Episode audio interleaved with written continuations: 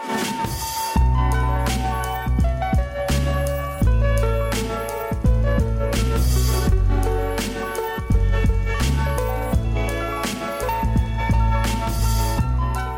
everyone, welcome back to the Jacobin Show. I'm Jen Pan, here today with a special guest host. That's right, it's your and my favorite video editor, Cale Brooks. Cale, what's shaking? Hey, yeah, I'm I'm not typically on screen and probably for good reason, but happy to happy to co-host today, uh, and happy to to take down you know the the scourge that's you know coming across America wave by wave, year by year, and uh, set it set the record straight finally. We will set the record straight. Uh, we are interviewing James Oakes. We actually uh, pre recorded the interview, uh, so we spoke to him yesterday. I thought it was a really, really uh, fantastic and in depth interview. Uh, he talks, of course, about the 1619 Project. Um, as I think a lot of you probably know, he has some pretty uh, fierce, but uh, I think well informed and very. Uh, rigorous criticisms of the project. Uh, but of course, he's also a renowned scholar of slavery, anti slavery, emancipation, Lincoln, and the Civil War. So he talks about all of that as well. Uh, and Cale, you actually uh, got a chance to obviously hear that interview beforehand. So you can you can vouch that it's a good one.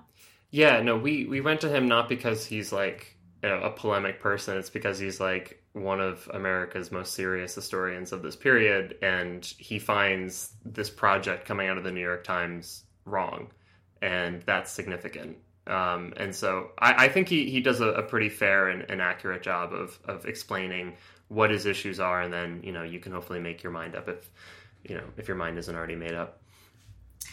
And speaking of serious historians, uh, because we were sort of thinking through the themes of this show, and uh, you know, we we had this great interview with James Oakes yesterday we realized that we would be remiss if we did not invite a very special surprise guest for this episode. That's right, it is our friend Matt Karp. You know him as a historian of the Civil War. He teaches over at Princeton. And I was recently reminded he is currently a fellow at the New York Public Library, where I believe he's transmitting from at the moment. Matt, what's up? That's right. I just want to say, Cale, your hair looks magnificent. So oh. it's great to have. Thanks, Doc. Cale's hair always looks good. Matt's Matt's in between like filing the Dewey Decimal System right now. That's right. I'm, I'm I'm slowly working my way through like 978.46. Cale's hair though. I thought Cale's hair on message is Bernie Sanders, isn't it? It's just like it's resolute. It cannot mm. be cannot be like sidetracked or kind of you know CNN or MSNBC out of its purpose and mission. Yeah, and I have the the cups on right now, so you can't see, but shaved into both sides is Medicare for all, jobs for all. So it's I'm just it's, Stay it's tuned just like Sanders. for the next show if you want to see that. All right. Well, uh, Matt, uh, of course, we're really happy to have you on the Jacobin Show, as always. Um, as I was mentioning earlier, one of the reasons we wanted to have you on today is, you know, not just that you are also a Civil War historian, um, but that you had a great article in Harper's that came out earlier this year titled History as End. Uh, 1619, 1776, and the politics of the past. Um, and I, you know, encourage anyone who hasn't yet read the article to check it out in Harper's. Uh, but just really quickly for now, I, I think what's important about this article is that you sort of look at and critique uh, what you see as, I guess, a tendency that's sort of emerging among liberals, where, you know, people will invoke, I, I guess, like past atrocities or injustices in order to ostensibly shed some light on politics today. Uh, but, you know, in the piece, you argue that in many ways, this kind of thinking, you know, sort of distorts or artificially limits how we should actually practice politics. So I want to start by just quickly reading a short quote from that article, um, and then I have a question for you. So you write, the role of history today, especially within liberal discourse, has changed. Rather than mind the past for usable politics, whether as analog, inspiration, or warning, thinkers now travel in the opposite direction, from present injustice to historical crime. Current American inequalities, many liberals insist, must be addressed through encounters with the past. programs of reform or redistribution, no matter how ambitious, can hope to succeed only after the country undergoes a profound reckoning, to use the key word of the day, with centuries of racial oppression. Uh, so I think we can, you know, over the course of this conversation, unpack that a little bit. But I first wanted to kick off by asking you, why is it that liberals are drawn to this sort of engagement with history right now? Yeah, I mean the piece goes into this at, at, at, some more length, but I think there's a there's a broader shift that's happened. Kind of, you know, you could describe it as a sort of a civil war within liberalism, because you know, in a lot of these arguments, you know, about the say the 1619 project, you'll have people like Sean Wilentz, who is you know one of the most um, you know outspoken critics, some would say pugnacious critics of the project, who you know insist that he's the true liberal in this fight, and the 1619 represents something else. So there's, but to me, you know, when I argue with Sean about this stuff, I'm like, no, they're liberals. It's the New York Times. What could be more liberal um, than, than the New York Times Magazine? Um, it's whether you have a kind of a functional or or a sort of you know an almost an abstract idealistic definition of liberalism, I guess maybe.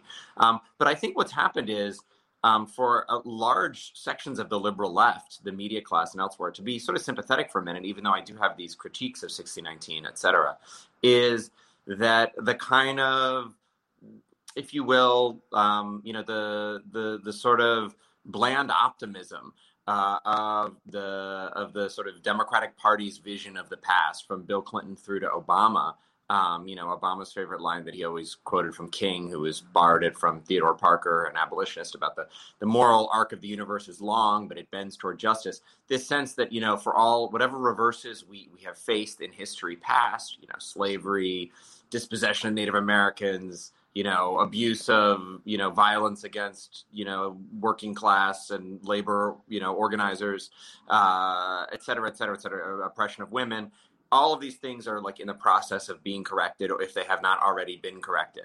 Um, and that was the sort of you know in obama you know in some ways was the apotheosis of this this kind of embodiment of um, a belief in the not just the capacity to transcend the past but this idea almost that you know the past had been transcended in his own person in some sense. Um, uh, and I think that I think you know in the last in the decade basically since his election we we saw huge amounts of disillusionment and I think some of that was is is, is sort of genuine and um, I don't want to make it all about Obama but I think a, a broader disillusionment post economic crisis post um, uh, post Ferguson and, and other sort of their other flashpoints with the persistence of just the absolutely most savage, grueling inequalities in American life. Along, uh, it, you can you can track them along racial lines, you can track them along class lines, you can track them in all sorts of ways. Um, but it's clear that for all of the sort of ha- happy talk about moral arcs and progress, this is still, you know, one of the most unequal societies in the history of the world, maybe the most. And um, so I think, I mean, th- like again, we can get to my sort of problems with the 1619 project's approach, but I think the genesis for it comes out of a quite an authentic frustration with um, this idea of that you know that history you, you know only ha- that American history in particular only has to sort of you know that every problem is just um, it's just a temporary impediment to the obvious working out of a solution. Um, when you think about you think about the economic history of this country since, say, the 1960s or the civil rights movement, um, and you realize that the material conditions that you know many of the figures in the 1960s, like Martin Luther King, like you know, you guys have talked a lot about. Um, you know, Paul, I know, is obsessed with uh, with Bayard Rustin, et cetera. You know, with, A. Philip Randolph. A. Philip Randolph. Both. Both of them, no? I don't know. Yeah, no? both, only, both, only, but a little of I, A and B. We saw we saw you struggling. oh, come on. Um, anyway, well, I, I've had meetings with him about Bayard Rustin, not Philip Randolph. So anyway, um, that that being it, leave, leave leave that where it's made. A lot of these these you know foundational figures in this movement for racial justice, you know, talked about this economic and the, the, the sort of undergirding economic injustice in the 1960s. And you look at the country today, it's more unequal. So I think by any number of measures. Um, so I think I think, in other words, there's plenty of cause for a, a, a, a, desire for a sweeping revision of the sort of liberal pieties that have kind of governed our history and our kind of, you know, kind of bland belief in progress. That that's not going to cut it anymore. The question is, what do if you wanted? What kind of revision do we need? Right. It's it's funny. I mean, so much of what has kind of made up uh, I don't know liberal attitudes uh, to politics has has largely been we're the people who are on the side of truth and of facts and of science and of reason.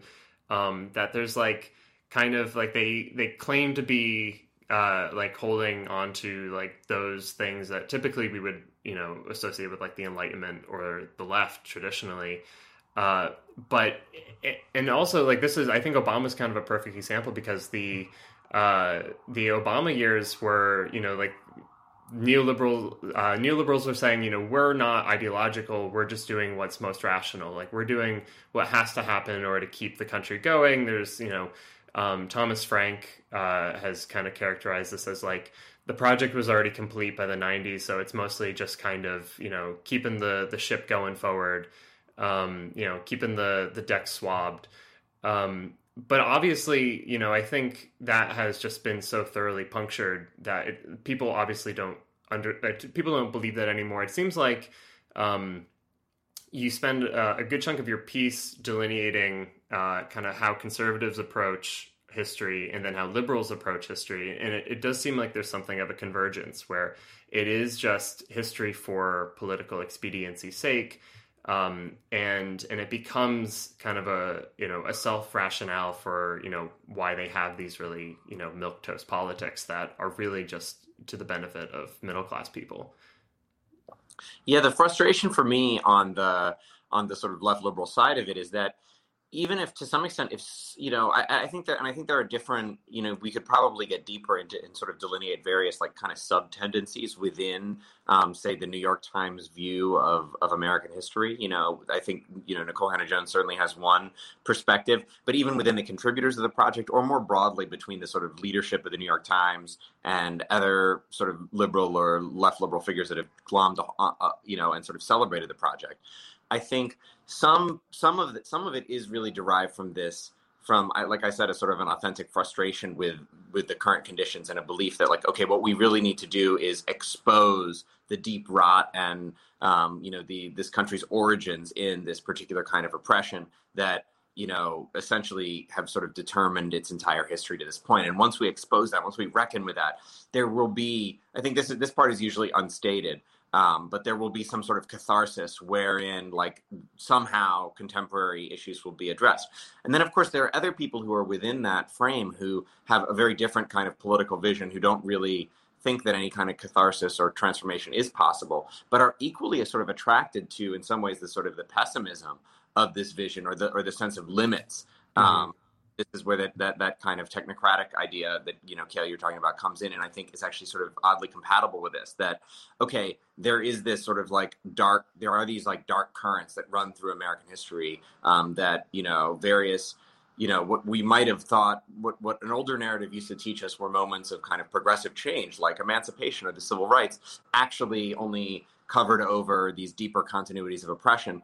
And in some ways that shows the limits of what we can actually do in the present. So what we really need to focus on is almost kind of basically keeping the barbarians, um, holding the barbarians off at the gate, keeping the far right out of power, and kind of just you know shoring up the meager resources that we have in a country that is that is you know in some sense almost doomed by its history uh, and and really can't ask for more and i think that's also often unstated because very few people would want to confront that uh, much less speak out loud that kind of politics because it's like so dispiriting.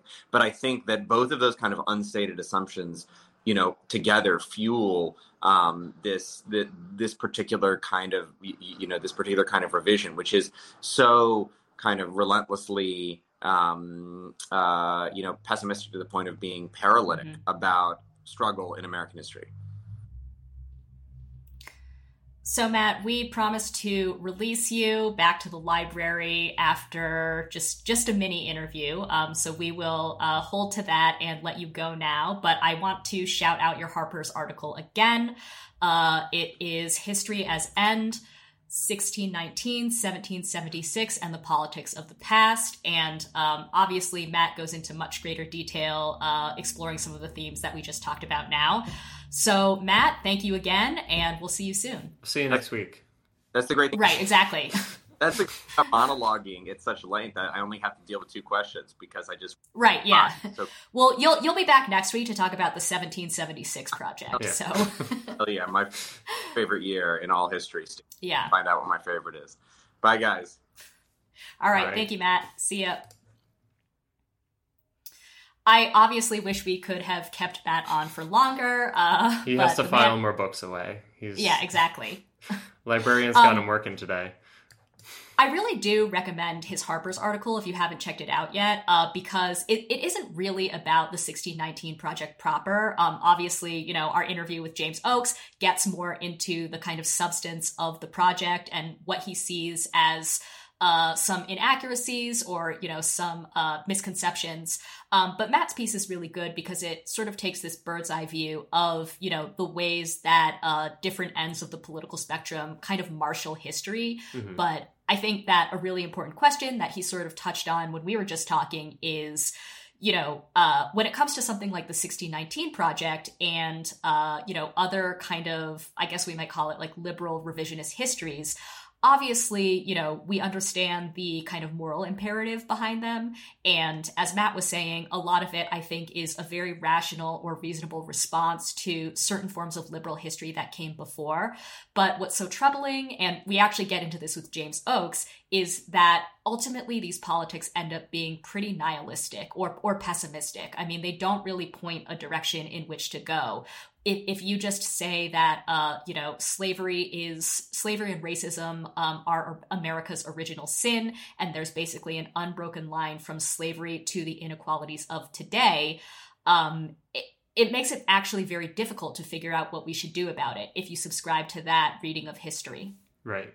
Well, I mean, to be serious about history, to really like look back and, and try to take something away from it, you're trying to understand causality. You want to understand why did this event happen? How did we get from this period of time to this other period of time?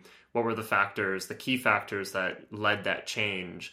And for you know, for most liberals, um, it's kind of just like a wishy-washy, you know, kind of everybody category. Uh, you know, it's it ends up becoming very idealist or very um, basically redounds to uh, culture that it's um, people had the right ideas or the wrong ideas and those ideas spread. Um, though you know someone told someone else and they picked it up and then they did something with it. And the fact that you had like this this germination of of you know bad ideas uh, is kind of what produces history. And so when you know when we look at uh, you know American slavery and um, and our you know brutal history of uh, of Jim Crow of um, you know various like uh, both like oppressive regimes locally as well as um, like racist and xenophobic ideology that that is you know throughout all of American history.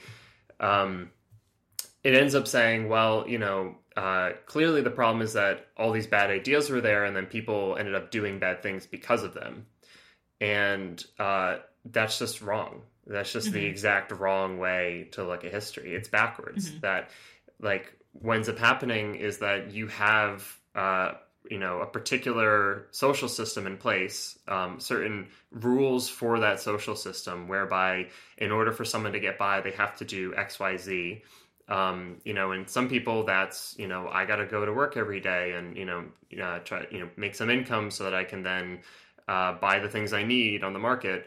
Or if you're um, someone who lives off of those people and you extract their uh, effort and end up, uh, you know, pocketing, you know, all of their effort and their labor uh, and turning it into a profit, um, you then end up uh, having a very different set of rules. And so, um, you know, if you're a plantation owner in the South, uh, you have a very uh, particular set of rules that you have to live by in order to reproduce yourself, um, because uh, you don't want to just give up everything. Um, no rational person in any situation is going to say, "I'm just going to give up everything I have." And, Mhm. um, that like once you're in these situations, like it militates against change, and so that's what ends up creating ideologies where those people in these situations, whether you're the oppressor or the oppressed, you have to say, why the fuck am I here? And You know, it's funny. I think that uh, those relationships, in a way, also explain why projects like the 1619 Project and other forms of liberal revisionist history have sort of caught on with the liberal, uh, you know, economic elite. Mm-hmm. Uh, because, you know, when you subscribe to a vision or an understanding of history in which it's sort of culture and the ideas that you put forward that drive change, well, like that puts people who work at the New York Times or who work in universities or who, you know, uh, are, are commentators or politicians uh, that situates them as the agents of change. Um, now, obviously, on this show, we don't believe that they are, uh, but that's awfully convenient for them. Yeah, is not it great to have a worldview where you say, like, I'm the most important person in society mm-hmm. for, like, creating good outcomes? It's great.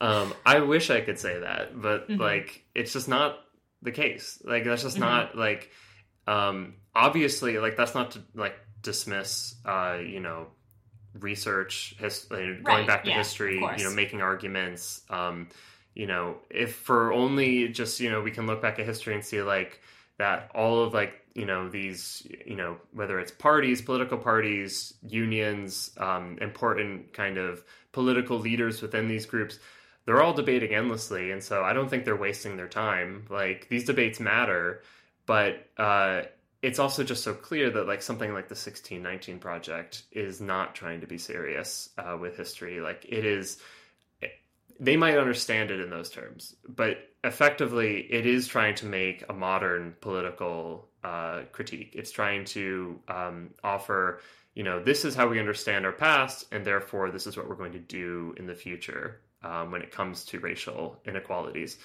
uh, and I think I I think I agree with Matt that you know I I well actually I mean obviously we can't speak to the motives of you know the people that run or participated in the 1619 project, let alone the New York Times. Um, I, I I think that it is I think that there is a reading where I think it's possible to say that it was an attempt at some sort of serious understanding of history or some sort of serious reckoning, again, the, the word of the day, mm-hmm. uh, with the past. Um, but, you know, I, I, keep thinking of Matt's article title, History as End. Mm-hmm. And what I really think of the 1619 Project as is history as dead end, right? Because right. it's like, like again, I, I, I don't want I don't want to like um, jump the gun on the James Oakes interview too much. I promise we're getting to that. Uh, but he really you know lays it out better than than I think I could. Um, but again, the question is, if you know if we if really nothing has changed, or if we're so locked into uh, our history, uh, which again no one denies is in many ways uh, extremely brutal it's and bad. atrocious and unjust. It's bad. um, but if we really can't escape from it, well, what does that mean for our political strategy? And you know, for me, I don't think the answer is, well, the 1619 project exists, and just because it's out in the world, things are going to get better. Right. Well, and it just, yeah, I think that's all true, and and yeah, I, I, wouldn't want to say that the people working on 1619, or like honestly, a lot of you know similar types of projects um, that a lot of these end up living in, like the NGO world, like the individuals who carry these things out, like probably want good outcomes for other people. They probably you know have decent morals, you know, generally maybe you know it's probably very vague but they they do want other people to not you know live in in horrible situations and not have like terrible bad social outcomes mm-hmm. um but the problem is that like their contemporary class position ends up completely limiting what they actually think is politically possible because like when if if our our understanding of history and how history's changed uh, and what it took to overcome slavery or Jim Crow, uh, it's completely in line in the way that you know Matt was talking about with Bayard Rustin and A. Philip Randolph. Like it's completely in line with us now in 2021 saying we need Medicare for all in a jobs program. Right. Mm-hmm. Uh, whereas these people would not come out in favor of those those programs, they would not support the politicians supporting that. It, in fact, I believe that many of the figures associated with said project have come out against or have had many criticisms criticisms of, let's say, the politicians who have been most prominent supporters of Medicare for all.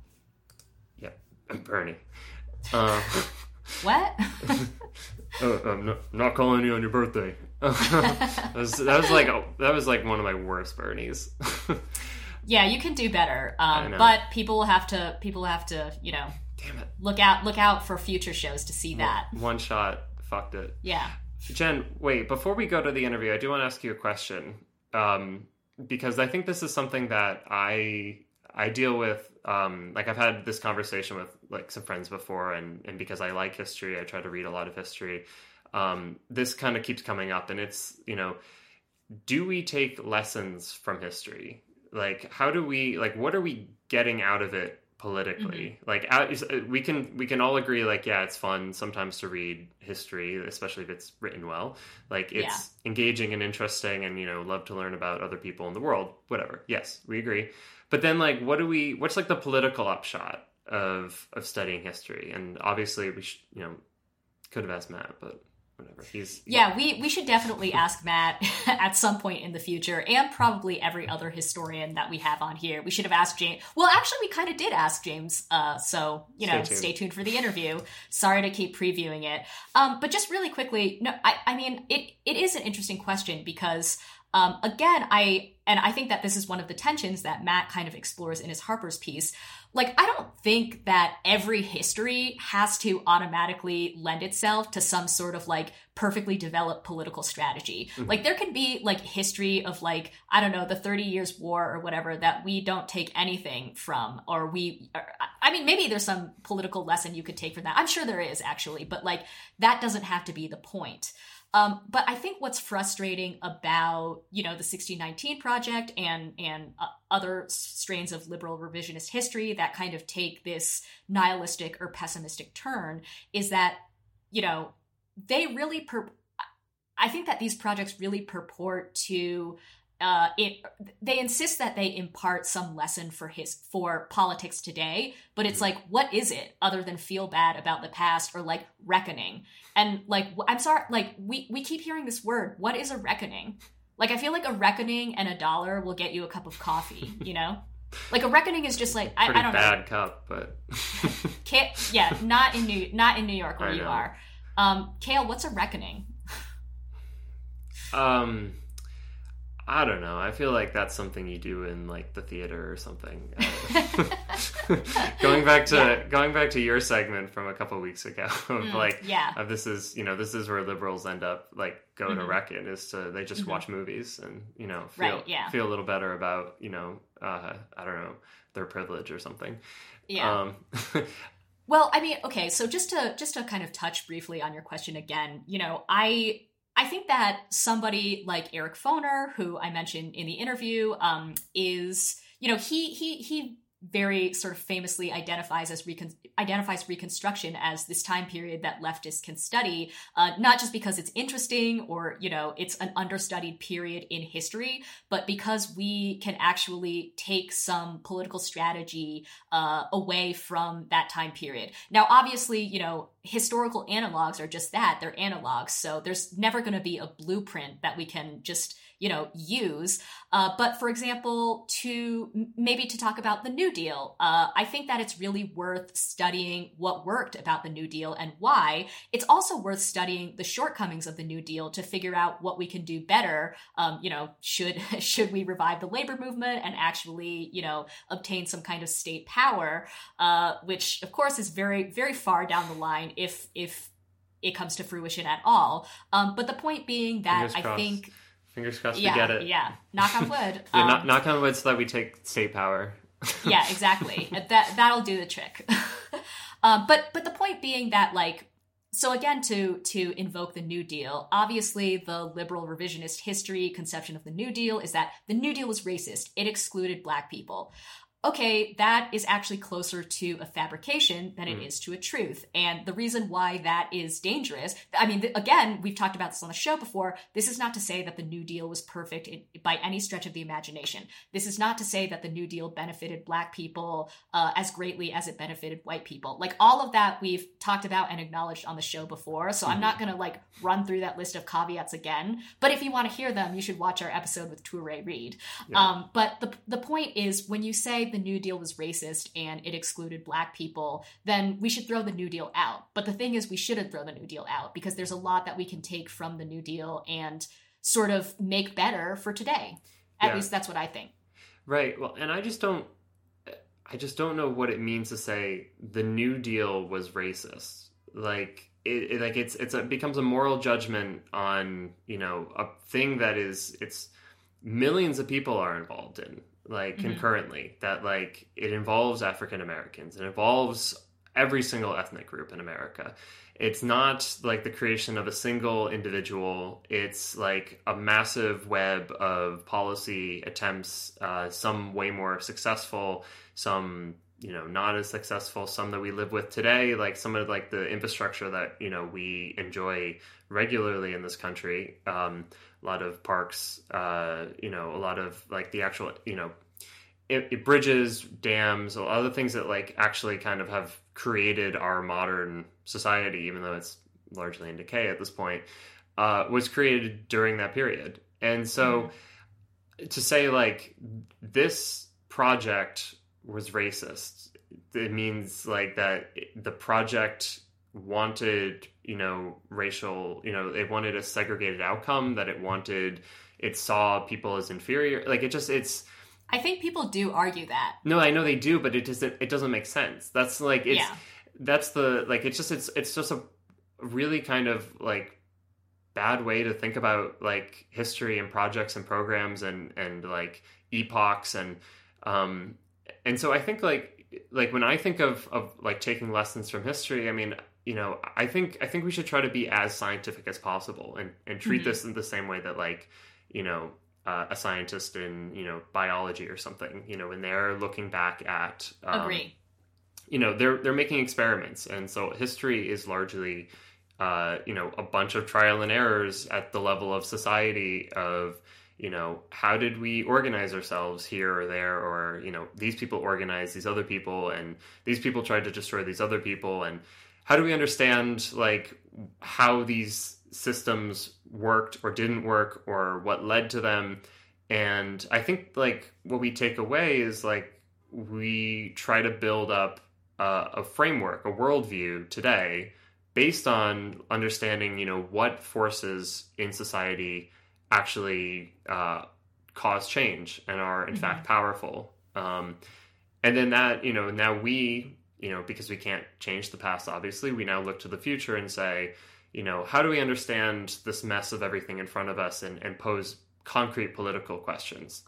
Um, to say you know like to say inequalities like the massive problem facing the globe in the 21st century is uh, like it's based on a particular worldview and a framework that we think that uh, you know we're measuring certain things that other people aren't measuring that we're um, you know part of it's a normative value or a normative judgment rather and i think that's fine like Inequality is bad. yeah like we can we can say it's like it's normatively morally bad Yeah. um, but we can also like understand, you know, how and why, you know, the vast majority of people end up toiling their lives away to the benefit of a small handful of other people who Mhm. extract their their surplus effort and work and Mhm.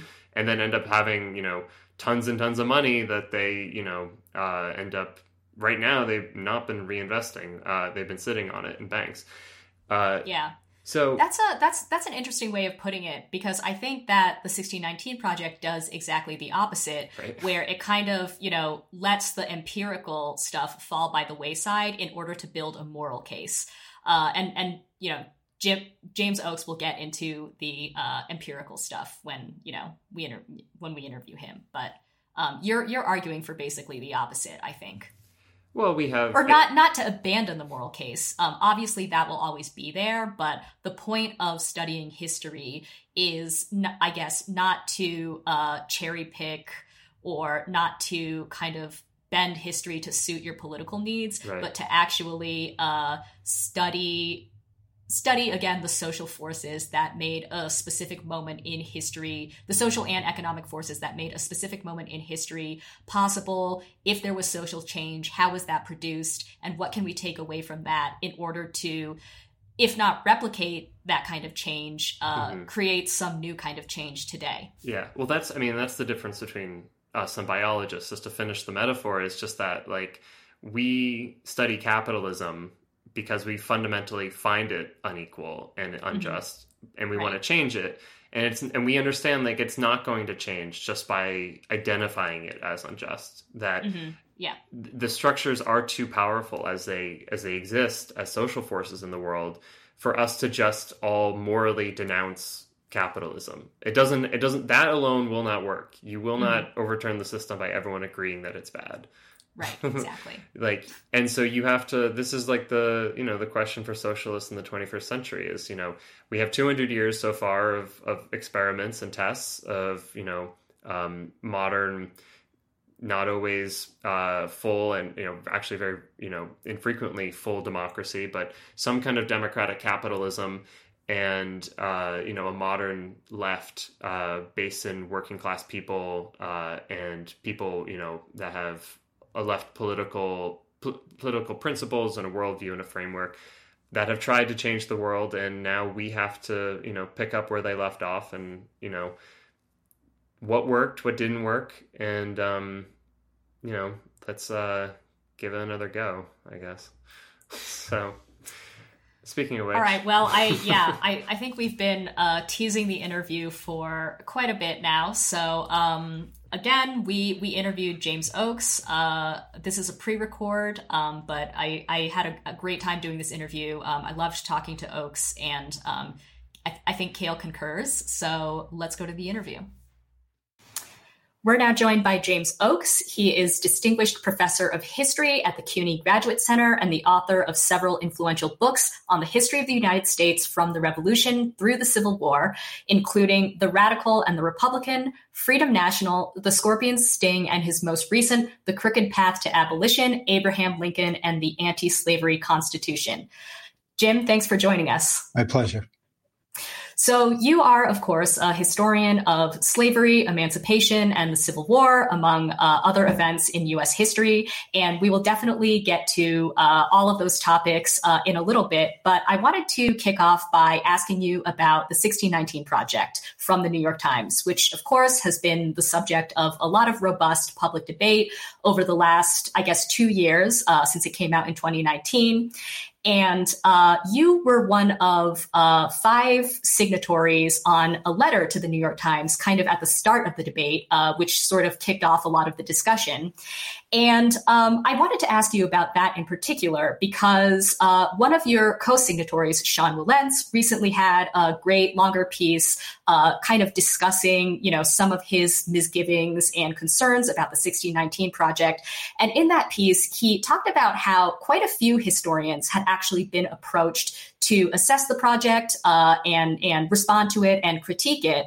Uh, but a lot of the historians who were approached to sign on to the letter, uh, you know, uh, said something along the lines of, you know, well, I agree with your concerns, or or you know, I I have issues with the 1619 project as well, but I'm not ready to put my name to an open letter because you know of X, Y, or Z political considerations, or because I think a lot of the historians, you know, uh, that that Wilentz mentioned uh, said something along the lines of like, well, you know, I'm not so sure about some of the claims made by the 1619 project, but it's a really important cultural event, and I don't want to be seen as, you know, impugning the work of Black journalists. Um, all of which I think, you know, are legitimate and fair concerns. So, uh, just by way of beginning, can you talk a little bit about why you chose to sign the open letter to the New York Times and what kind of your main concerns with the 1619 project are?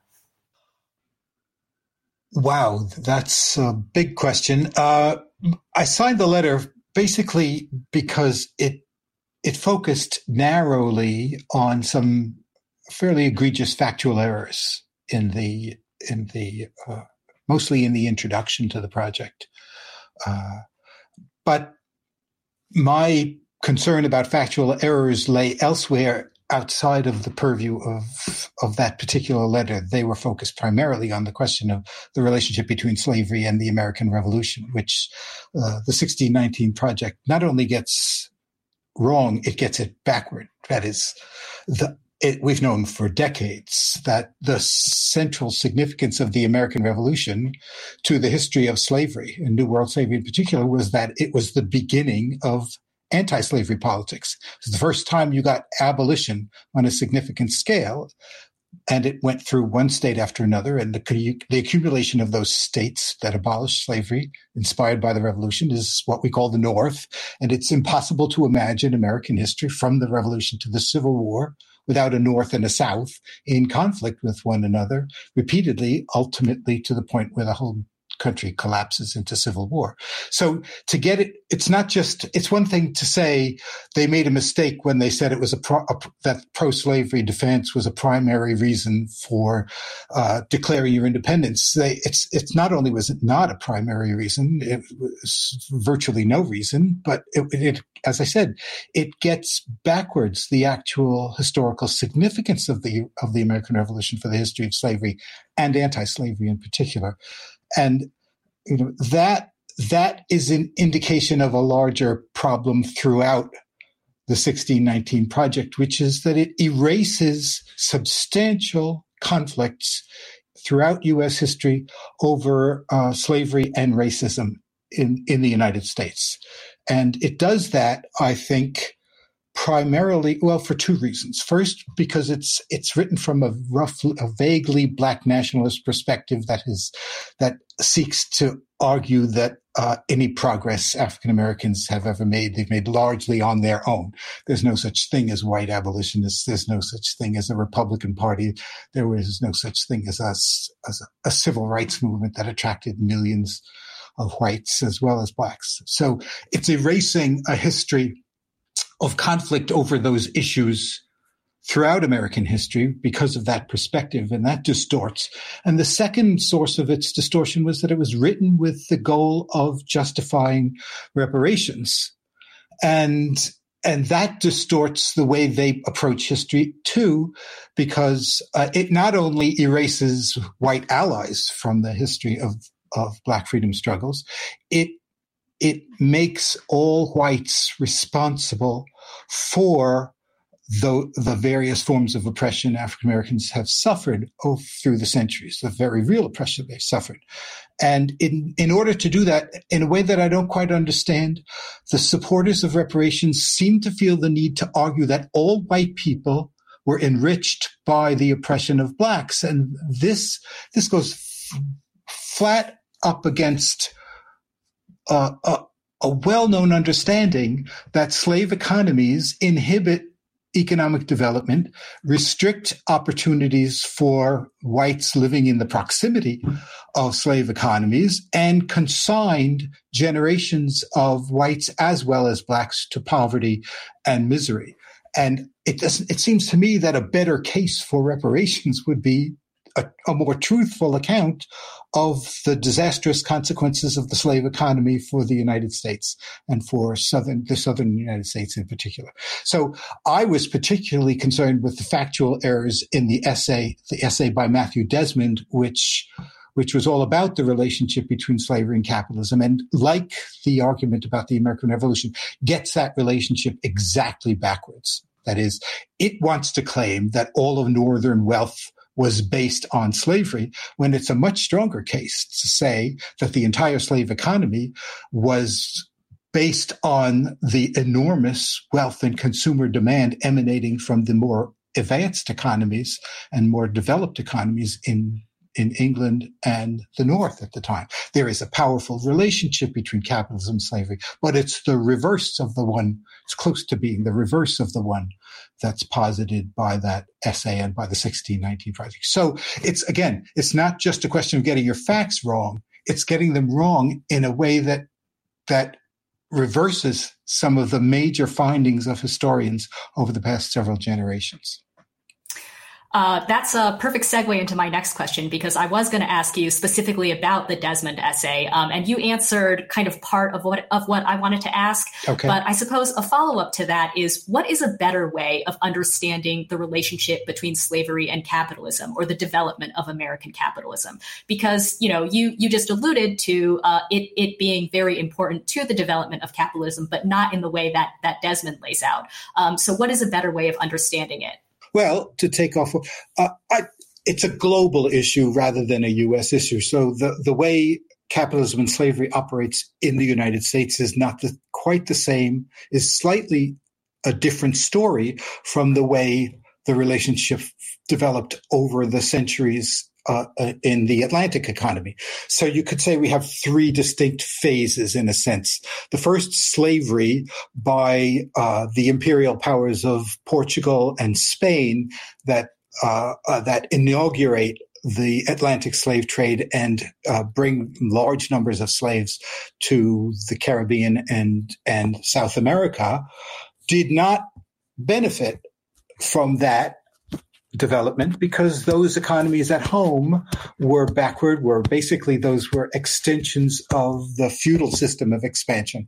So after one and a half centuries of development uh, of the of activity, intense activity in the Atlantic world, the result for Spain and Portugal was economically nil in terms of its economic development. It's only when Great Britain and to some extent the Netherlands uh, get involved in the slave trade, particularly in the 18th century, that you begin to see a connection between the development of capitalism and the Atlantic slave trading world. Uh, and there, there is pretty much a consensus among historians and economic historians who spent decades going over this that the slave trade contributed something to the industrial development of Great Britain, but that it probably would have happened otherwise. That is, it would have gone slower. It might have taken a slightly different form.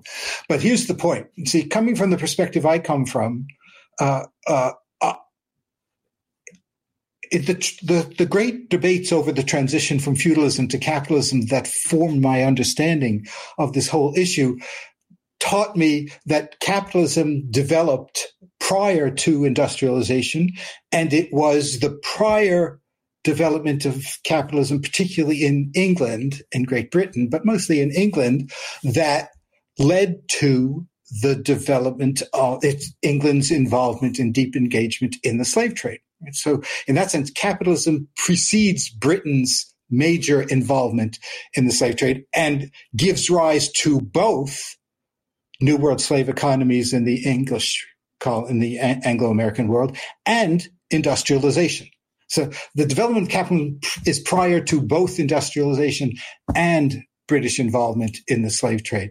And uh, then comes the United States. You have in the United States, the story is is slightly different because industrialization uh, uh, uh, industrialization doesn't happen in a significant way until the 19th century, after after a century or more of having slaves in, in, the southern colonies in particular, but every state, every colony was had slavery, uh, and and there it seems to me that it's the development of an extraordinary explosion of consumer demand emanating from the capitalist world for textiles, cotton, the goods, or you know, tobacco, rice, sugar, coffee.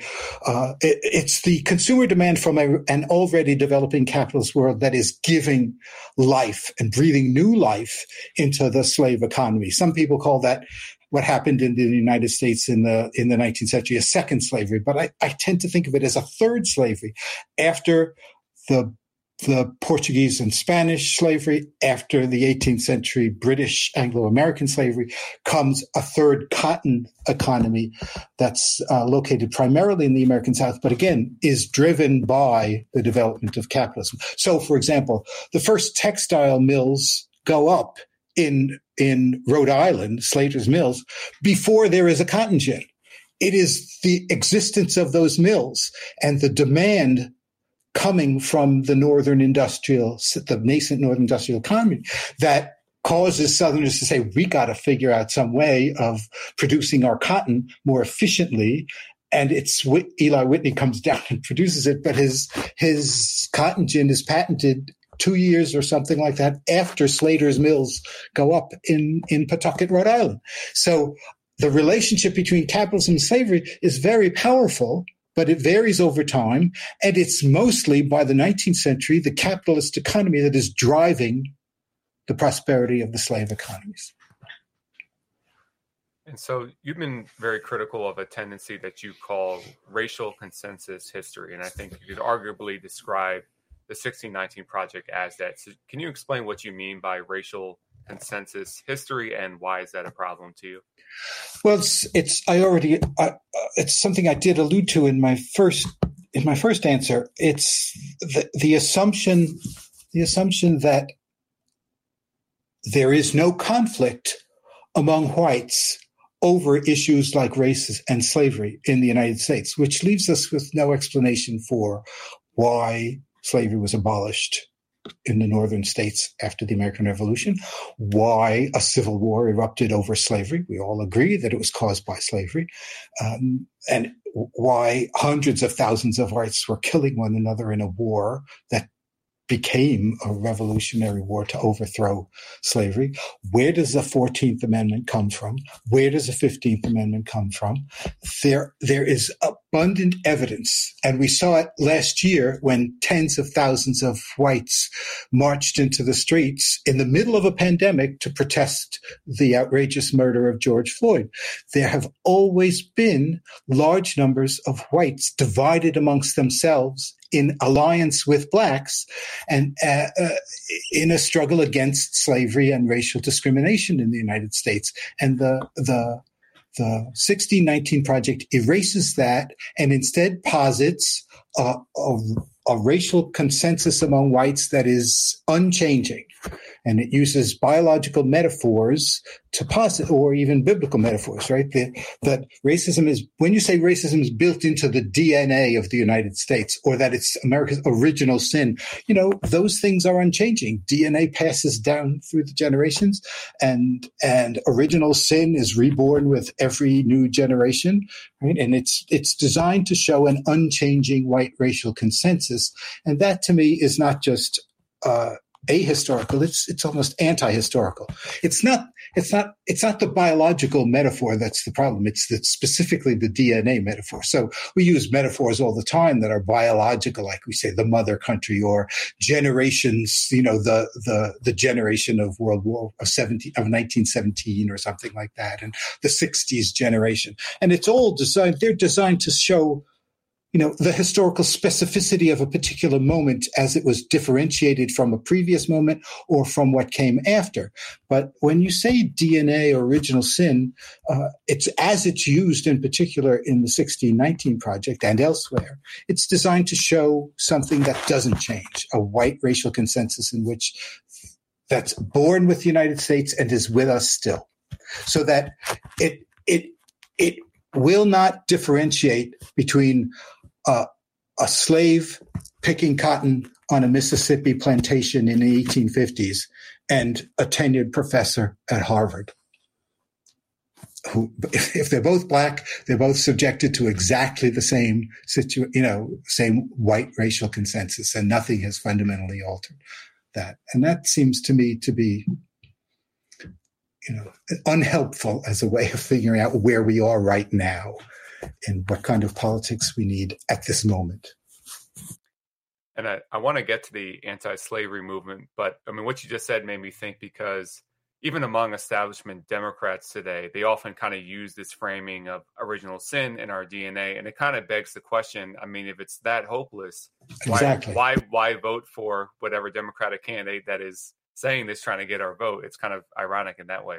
I think it's well. It, it, goes back to what I said earlier about the nationalist assumption that that we're never going to get anything from white allies, so we're going to have to do this on our own, and and and that seems to me the logical politics that comes out of the assumption that of a white racial consensus, an unchanging white racial consensus. Yes, par- the paradox is that if you actually believe that, as you said, then why have any politics? It's right. if it hasn't changed uh, over the course of 250 years. What makes you think you can do anything now? What makes you think hiring Robin DiAngelo to teach you to be an anti-racist is going to somehow change what a fundamental structural transformation, like the overthrow of the largest, wealthiest slave economy on earth, didn't change, right?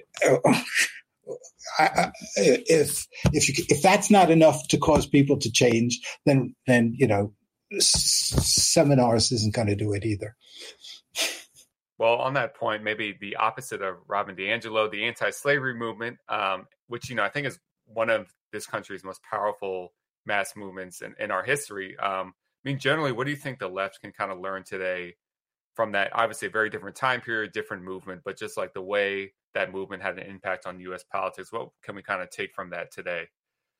Oh, I, I think it's an. Uh, this is a lesson I've come to very slowly over, after years of studying it, and, and basically has to do with coalition building. Right? The, it is. It's notorious. It's famous. It's, it's accepted by all historians that the Republican Party in the 1850s was a kind of unwieldy coalition between diverse, often contradictory elements, and yet it succeeds. And, and I think watching how you build that kind of coalition among people who might disagree about a lot of other things, disagree about internal improvements, disagree about immigration, disagree about all sorts of things. If you can find a way of marshaling an underlying anti-slavery animus and tacking it to a particular policy, in this case, preventing slavery from expanding into the Western territories. It's possible to build out of these discordant elements a, a viable political coalition. But but it's beyond that. It's beyond that because because even a political coalition like that, once you get to civil war, right, they need to go beyond uh, a Republican Party coalition. So uh, the, Lincoln and the Republicans are quite conscious that they're going to have to get the votes of war Democrats, right, who may be hostile to emancipation, but will stay with it if they can be persuaded, say, that this is a war primarily to, to restore the Union, and we're willing to swallow ultimately the Emancipation Proclamation and even the 13th Amendment, if, as long as we restore the union. So you find another way of holding that coalition together. And it goes beyond that too, because the, the coalition, the, the political coalitions have to be sustained by larger social coalitions. So that Republican coalition comes to rely on a number of populations that are outside of formal politics.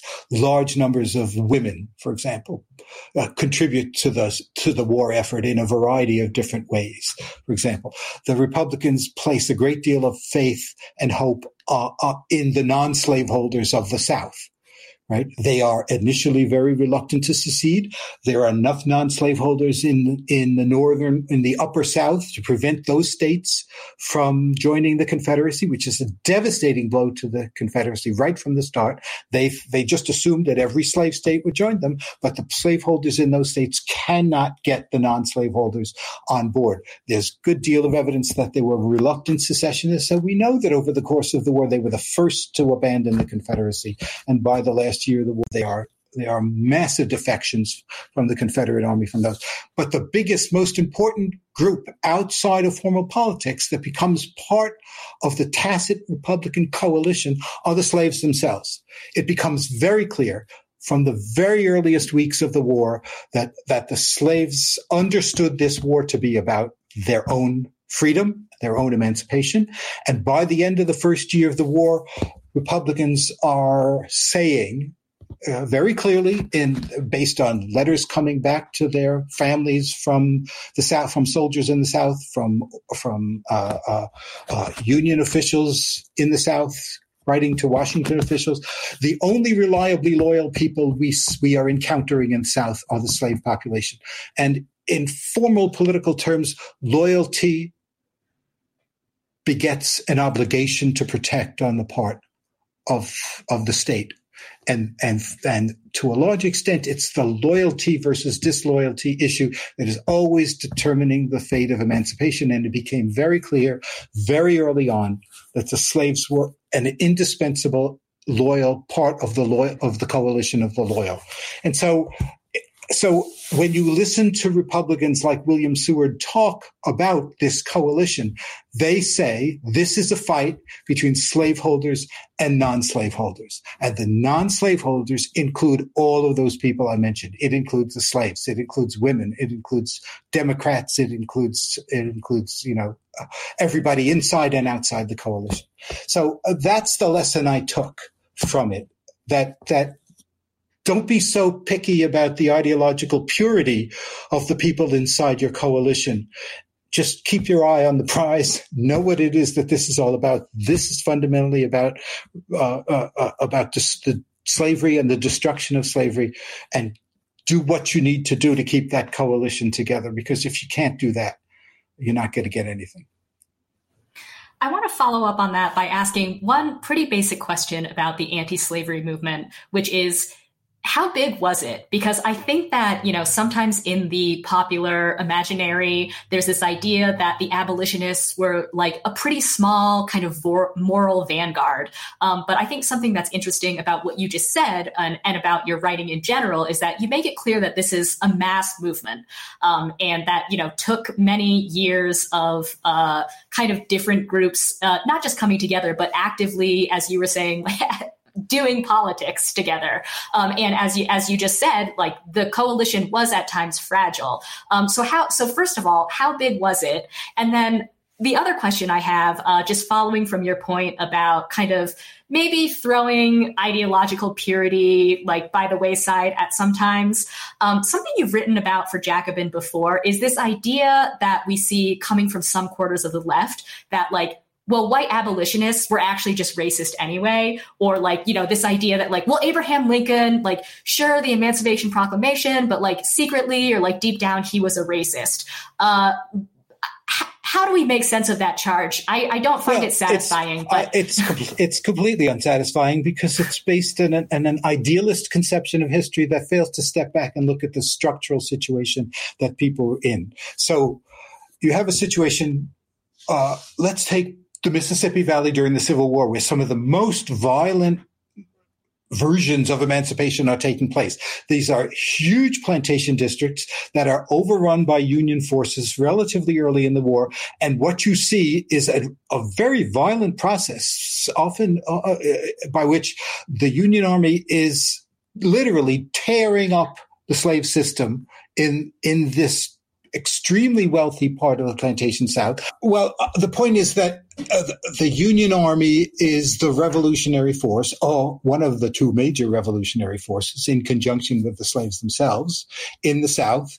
And there is too much focus on the ideological inadequacies of some of the people who are in the Union Army right? Some of them are racist. Some of them do nasty things to the people they are in the process of liberating. And there's, it's, it's very important to step back and look at this as a structural transformation that doesn't depend on the ideological uh, orientation of individual soldiers. Let me give you a, a very specific example. Uh, historians of, of emancipation during the Civil War rather like John C. Fremont. This he was he was uh, he was the Republican Party candidate in 1856, and he famously declared the emancipation of slaves very early in in Missouri during the Civil War. Uh, uh, but it, he was, and he was told by Lincoln to rewrite his order, and then he was fired. Like that. He was, uh, and he was fired because he was incompetent as a general, right? Mostly because he was just not a competent general. Now, if if you, by comparison, you take someone like William uh, uh, Tecumseh Sherman, who, unlike Fremont, doesn't have very strong anti-slavery convictions, is kind of racist, but is a very competent general. Now, if you step back and say the Union Army is the force that is digging up slavery wherever it goes, then what you want to destroy slavery are competent generals right? So William Tecumseh Sherman is a much better emancipationist than John C. Fremont ever was because he was totally incompetent as both an emancipationist and a general, right? So you, you need to step back and see the degree to which that the, the, the uh, you know, the quality of an emancipationist does not depend on how they feel about black people. It depends on whether they are participating actively and effectively in the destruction of slavery. And I, I think, you know, that, and I think it's, it's that idealism that has taken a hold. I don't want to say it doesn't matter what, what, you know, individual soldiers feel, but you need to step back and accept that it's without a Union army and without the successful defeat of the Confederacy on the battlefield, you're not going to get emancipation. There is no emancipation. And it's not as though it's not as though it's a normal thing in wars for uh, armies to go around emancipating slaves. It's actually quite the opposite. The normal kind of thing that happens as wars is what the Confederate Army did. They go into Pennsylvania and they round up blacks and enslave them. When they take over areas in the Mississippi Valley that had been occupied by the Union forces, they re-enslave massive numbers of, of blacks. That's what armies tend to do throughout human history. They enslave.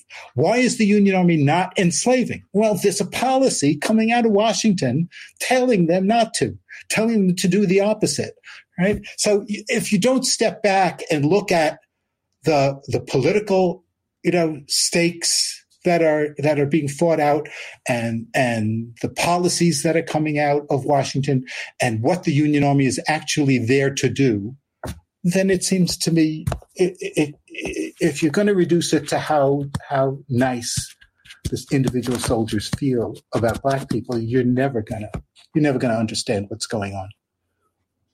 So I, I want to just quickly jump back to the first part of my question, um, which is okay. h- how big can we say the anti-slavery movement was? And let's not include the Union Army for this. And I know, okay. you know, it's kind of it's kind of um, it's kind of like a, a, vague question or you know obviously we can't put an exact number on it but if we look at you know groups and uh, anti-slavery publications and um, you know whatever else uh, we can define within well, the scope of the movement. I mean just to get a size because we were talking about it being a mass movement rather than like a committed vanguard yes. right? Yeah. Yes. Yes exactly. Uh, the republican party is an anti-slavery party and it wins a majority of the votes in the North. So you can say with some certainty that a majority of Northerners by 1860 are, are committed to anti-slavery politics. Right?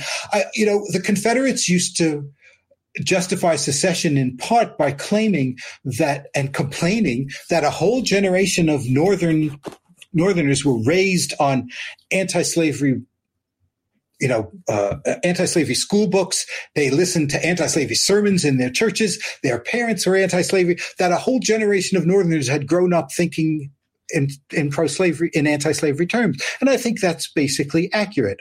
I used to have exactly the opposite problem when I was teaching Southern history. I would try to get students to not be so censorious or not assume a kind of moral high ground about Southerners because they had grown up in a world that accepted slavery and that was that, the world had accepted slavery for thousands of years right? So yes they're on the wrong side but but you know you could have easily been on the wrong side. And that's one of the things Abraham Lincoln used to say. If I was born in the South, I would probably be pro slavery, just like most Southerners are. But I was born in, the, uh, you know, I, I, wasn't born in the North, actually. I grew up in the North. I accepted the principles of, of my Northern education. My, but my parents were anti slavery. They went to an anti slavery church. So he grew, I can't remember a time when I wasn't anti slavery.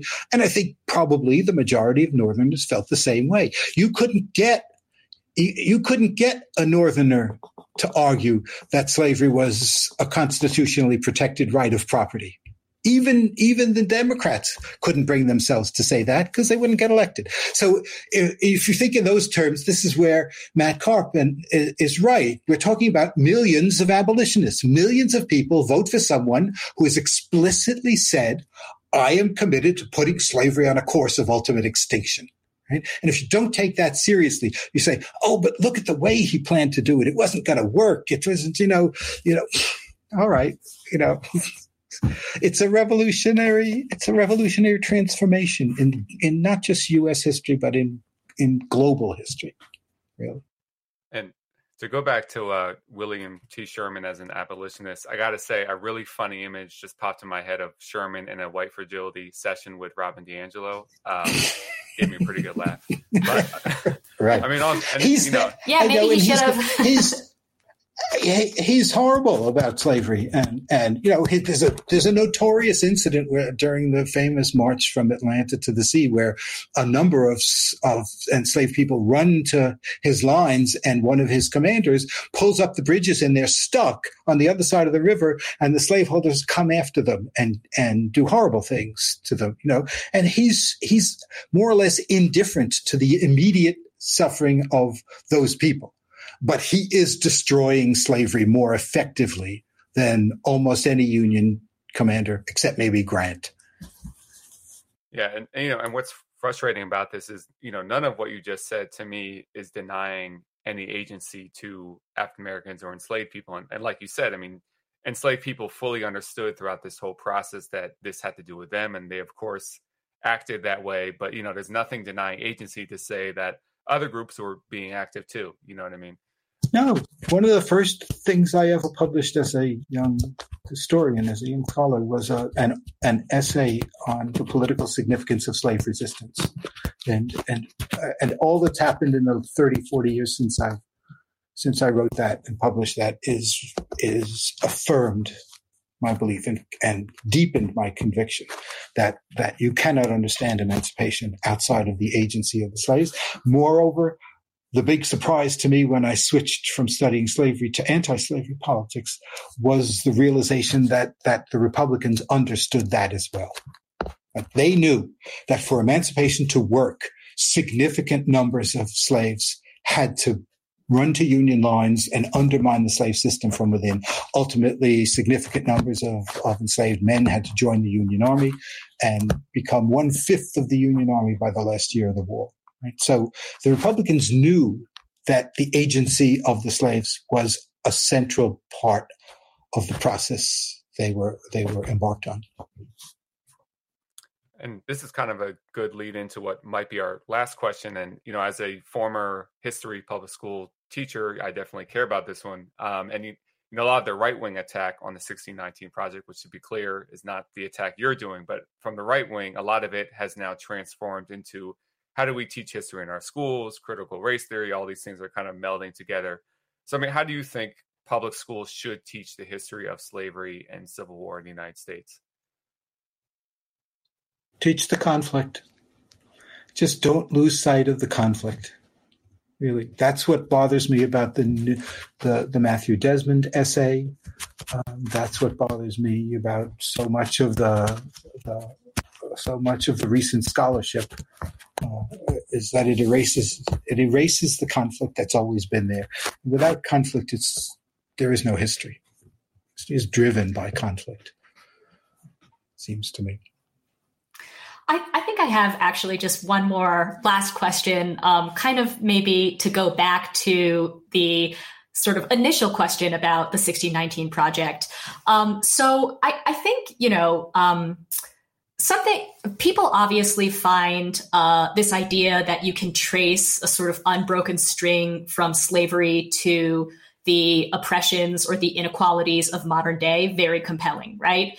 And uh, just by way of anecdote, um, a few years ago, when we started hearing uh, this, I guess, narrative that modern policing evolved out of slave patrols, I actually wrote to a historian of policing. James, I'm gonna I'm gonna ask you about that too. But I, I, wrote to a historian of policing, and you know, I was like, "Can you recommend some reading on this particular question?" Because you know, I, I don't know. I like have questions and and I'm not really sure like about the veracity of this, right? And the historian, who of course I'm not going to name here, um, was was very like kind and thoughtful, and was basically like, this is a very hard claim to sustain empirically, but I'm reticent to come out swinging against it because people find it so compelling. So, AKA what the historians who didn't want to sign the letter to uh, uh, to the New York Times about the 1619 project, a, a, variation of kind of that sentiment, right?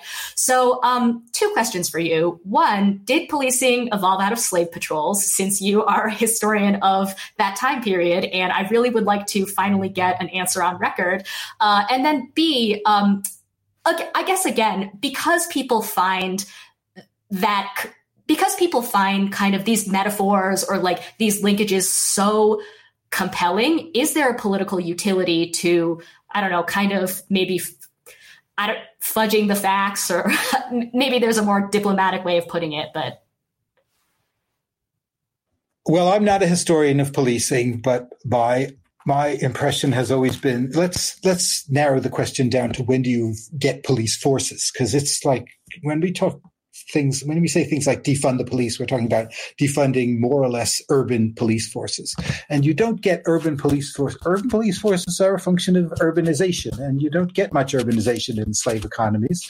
So you first see it in Boston and Philadelphia and New York and like that. And it's, and it's, it, it's a it, it's it's structurally it has always tended to be a rather reactionary force. It's there to uphold the order as it exists, and if the order is inequitable and unjust, it's going police are going to uphold. So a lot of it was originally suppress immigrants, suppress workers, things like that. You know, but but but the police forces we live with today have uh, as far as I know, have their origins there, not in slave patrols. I, you know, I'm the I, I, read, I wrote two books about slavery. I, I take the history of slavery very seriously, but I don't think that we need to go back to slavery to justify policies designed to counteract mass incarceration because mass incarceration doesn't come out of slavery. It comes out of the 1980s and 90s and it's uh, it's it's that's where you start to see massive increases in incarceration rates. And it seems to me that that the the slavery you know on one hand it has to it's a truism. Everything in the past produces everything in the future, right? So yeah, slavery is part of our past. But it seems to me that, that the specific problems we face right now have more specific origins and it's not it doesn't help me to tie mass incarceration to slavery. It, it's it's more helpful to me to tie it to Clinton and to neoliberalism and to what happened to the Democratic Party and why that has to be dealt with now as a problem right? Uh, uh, uh, and, and, the same with the the massive inequality that has emerged in the United States and reached record levels starting in 1970 you know, uh, starting in the 1970s. That that that's a problem we are living with right now. If you want to tie it back to Jim Crow or to slavery, I don't find that particularly helpful because it's the policy reversals that emerged in starting in the 1960s.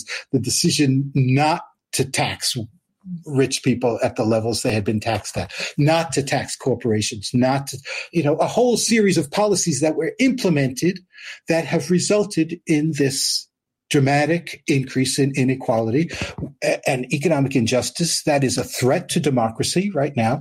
And you know uh, uh, i don't see the it doesn't help me figure out what needs to be done right now to tell me that its origins are in slavery or racism or something like that or, or jim crow. I just don't see that that's helpful and it's not because, again, it's not because I'm someone who doesn't care about that history. I, have devoted my life to that history. It just doesn't seem to me, it just doesn't seem to me to be helpful right now. The kinds of stuff you learn from history on more the more general stuff that I was mentioning earlier. The importance of coalition building, the not worrying too much about the ideological purity of the coalition, so long as the policy is, is clearly understood and what needs to be done.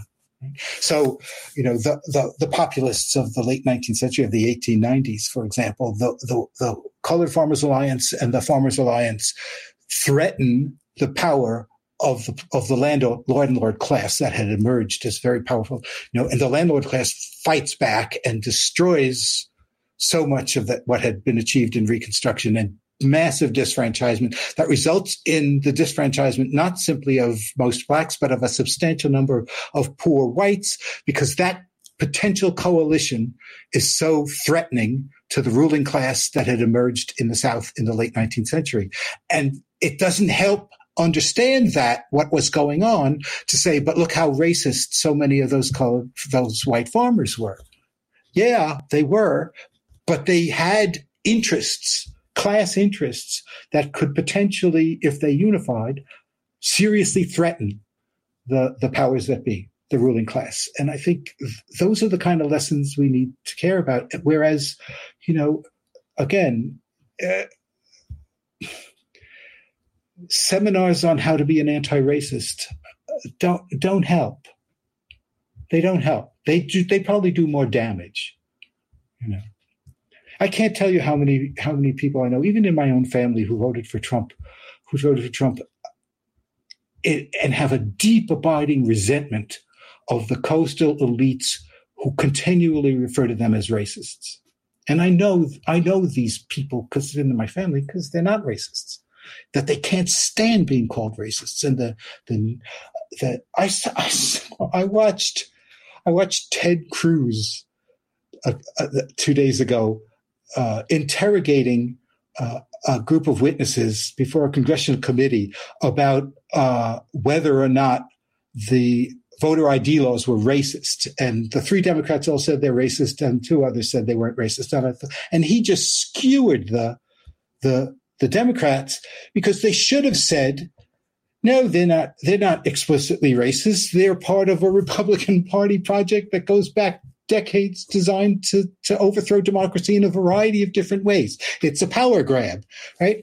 And he he could get them on the racism charge, but if they turned it around and said, you know, you guys are systematically, you know, reapportioning legislatures so that the Republicans will stay in control and Democrats lose, you're systematically reapportioning congressional districts, you're taking over the judiciary, you're doing everything you can to ensure that your party wins permanently and the Democrats lose. And part of that is voter ID laws and a whole bunch of things that will disproportionately affect blacks, but are basically part of a much larger power grab. Hmm? The racism argument isn't it's it's not going to work if you see what the Republican Party has been up to for the last 50, 40 years. What, the, what do they think the Federalist Society comes from? I think a lot about how uh, Eric Foner always sort of famously identifies Reconstruction as like a really important time period that the left should study. Uh, you know, in terms of like thinking about coalition building, as as you were talking about, and also political strategy. Um, so just you know, again, to kind of um, uh, I don't know, go back to your comments on coalition building. I just personally find that a much more useful way of recalling history or like finding historical analogs than to just say that, you know, everything can be traced back to slavery or Jim Crow. So, or racism. Or right, exactly, or, right, or a you know race, a kind of trans historical I mean, to racism go back, or something. To go back to where we to go back to where we started, uh, uh, one of my colleagues, uh, a, a, a, fine historian of early American history named David Waldstreicher, has uh, wrote in his very first book that uh, the American Revolution did not did not invent racism. Racism had existed for quite some time. What the American Revolution actually invented was anti-racism and he's repeating that in a new book that's a, he's about to publish. You know, there is there's a history of anti-racism. When we study the history of racial ideology, we tend to study the racists. We don't study the anti-racists, and and you know, we're we're mostly looking at the anti-racists for the inadequacies of their anti-racism right? but you know, they're not anti-racist the way I think we should be anti-racist. Therefore, they're racist. Well, you know, you have to study that as a part of the history too, because it's there. It's there. There's a conflict. I uh, I think that is the perfect note to end on because we have kept you a little bit past the time we said we would. Uh, so again, Jim, uh, thank you so much for joining us. Uh, James Oakes, again, his latest book, "The Crooked Path to Abolition: Abraham Lincoln and the Anti-Slavery Constitution." Thanks very much. My pleasure. Bye. He's so good. He's that's I, he's one of the best American historians we have right now. He and he's he's so I love like he's he's so grounded in in like historical fact and research, but he deeply deeply cares about like other people in, in history yeah. and like and he has principles that like help guide him through uh through what he's talking about and so um, I, I shouted out, uh, you know, a whole list of his books at the beginning of the interview, um, but I, I really encourage everybody to check out not just those books, but he also does a lot of popular writing. Um, mm-hmm. He has been in Jacobin many times, as well as Nonsite, and you know, many other publications. Um, I think he's a great writer as well, so definitely, definitely look you know seek out his work. Um, and and i just want to add again you know in, in case it wasn't clear from the entire interview this is a preeminent historian of slavery right and of emancipation. So like he mentions this during the interview. Um, he does have criticisms yes of the 1619 project but i don't think that we can accuse him of not caring about slavery or not taking the legacy of slavery seriously. Yeah. It's it's so insane it's um that's the like so much of the people just there's like this amnesia where it's like you know nothing's ever been tried before. No one's ever like opened a book until like you know the new york times started writing about this history. And um and then you get i mean james is just one of like a number of like important prominent historians that have made significant historical contributions that are like yeah we've actually looked at the available historical research and what you're saying doesn't add up to like what's there. So that means you're making something up. It's ideological. I, like, I also want to point out really quickly um, because while the interview was running, I did I did peep into the chat for a second, and I saw that things were a little more heated than I think they usually are for the Jacobin Show chat. Uh, I don't know actually, Cale. You you keep a you keep a closer eye on that, so maybe it was all par for the course. Uh, but I did see some accusations of racism and so forth, and I, I don't think I've seen those before. Maybe they're there all the time. No, no, no, no. I mean, it's like I think it's it's like it's tough. It's yeah, I get that to, it's a. It's like it's. I think like this stuff affects people very deeply, mm-hmm. and um, and the I, problem is that like we don't have left institutions in society to make like the like a left political case, like one that mm-hmm. centers working people and mm-hmm. their interests. Um, and so like the 1619 project, like it's roundly accepted by the business community by yeah yeah that's what i that's that's just what i wanted to say that like the 1619 project you know um like it or hate it or whatever um this is uh this is basically a mainstream narrative at this point. It was published by the New York Times. It, you know, won a Pulitzer Prize. Uh, the the uh, organizers and the authors of this project are MacArthur Fellows. They're tenured professors.